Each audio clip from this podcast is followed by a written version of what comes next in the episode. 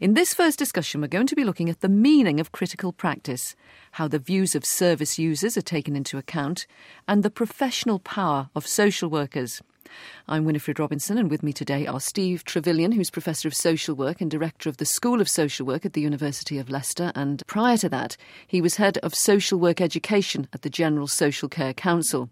Susanna Watson, she's a qualified social worker and she works in community based adult care in the southwest of England. Professor Andy Pithouse, he is Professor of Social Research at Cardiff University, where he specialises in social care and health services. And on the line from Edinburgh, Maggie Mellon, who's Director of Services with Children First in Scotland, formerly the Royal Scottish Society for the Prevention of Cruelty to Children. She's also a board member of the Scottish Child Law Centre and of Community Care Providers Scotland.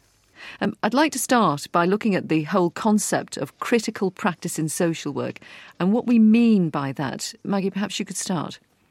For me, critical practice is one of the most important concepts that social workers should have at the heart of their work. It's so necessary for learning from the job that we're doing and learning how to help people make a difference in their lives. For me, it, it's about turning good intuitive practice once you've learned the social work task in its elements, but it's about turning that into both teachable practice and into knowledge that the profession can then use in, in future and build on. Steve Trevillion. Well, I think Mag is absolutely right to emphasise what a core issue this is. Um, critical practice is absolutely at the heart of good social work practice. As a phrase, of course, it's uh, quite a, a recent phrase.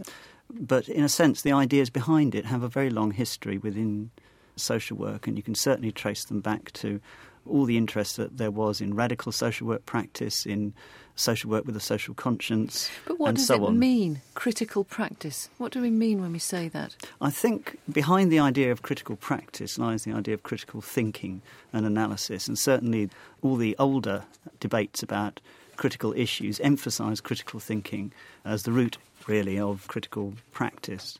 Critical thinking, of course, has a very long history, and uh, in one sense, it's all tied up with the questioning approach and the refusal to take things for granted the idea of critical practice can sound very theoretical, even philosophical, because it deals in issues around questioning assumptions and refusing to take things for granted. However, I think it's worth pointing out that uh, whenever I talk to service users, one of the first things they emphasise about what's important to them in terms of the social workers they meet is that those social workers are questioning people, are reflective people, are people who can put their problems and concerns in a broader context and really think about it. What they don't want are people who are automatons, people who are, they feel are just following procedures. So it's something that people value as well as being an important concept for academics and professionals.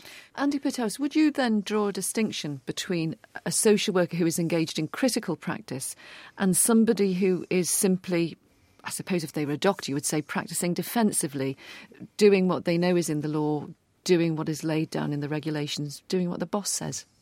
Yes, I think that's a good point. I think most social workers don't have much choice to an extent. They have to work within legislation and statute. They have to work in relation to certain sets of standards about uh, activities and uh, outcomes. Those are, in many respects, necessary things. And the issue is not so much are there procedures and technical legal requirements, which of course there are, they have to pursue those, is to what extent they can take those forward more and humanize them and deal with the always with the uncertainty and uh, the exigencies of practice. Practice is never straightforward and clear.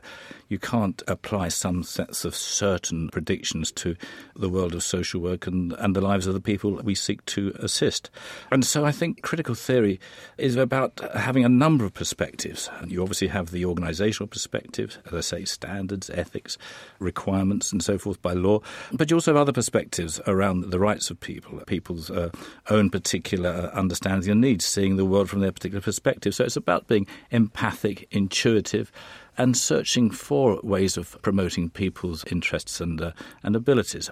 And that is a critical theory is once described more as sort of a, a form of jazz, where you extemporize, where you pick up a number of themes. You have an underlying rhythm going through, but you're adding pieces to it as you build in different perspectives, a sort of bricolage of ideas and themes. And of course, uh, critical theory is also about being critical about yourself And so it's not simply the right to criticise the system as such. The system will always be there. We can't be without one. It's about having a sense of balance and proportionality to the complex world of people's lives and recognizing that there are, by and large, there are no real certainties in much of what we do.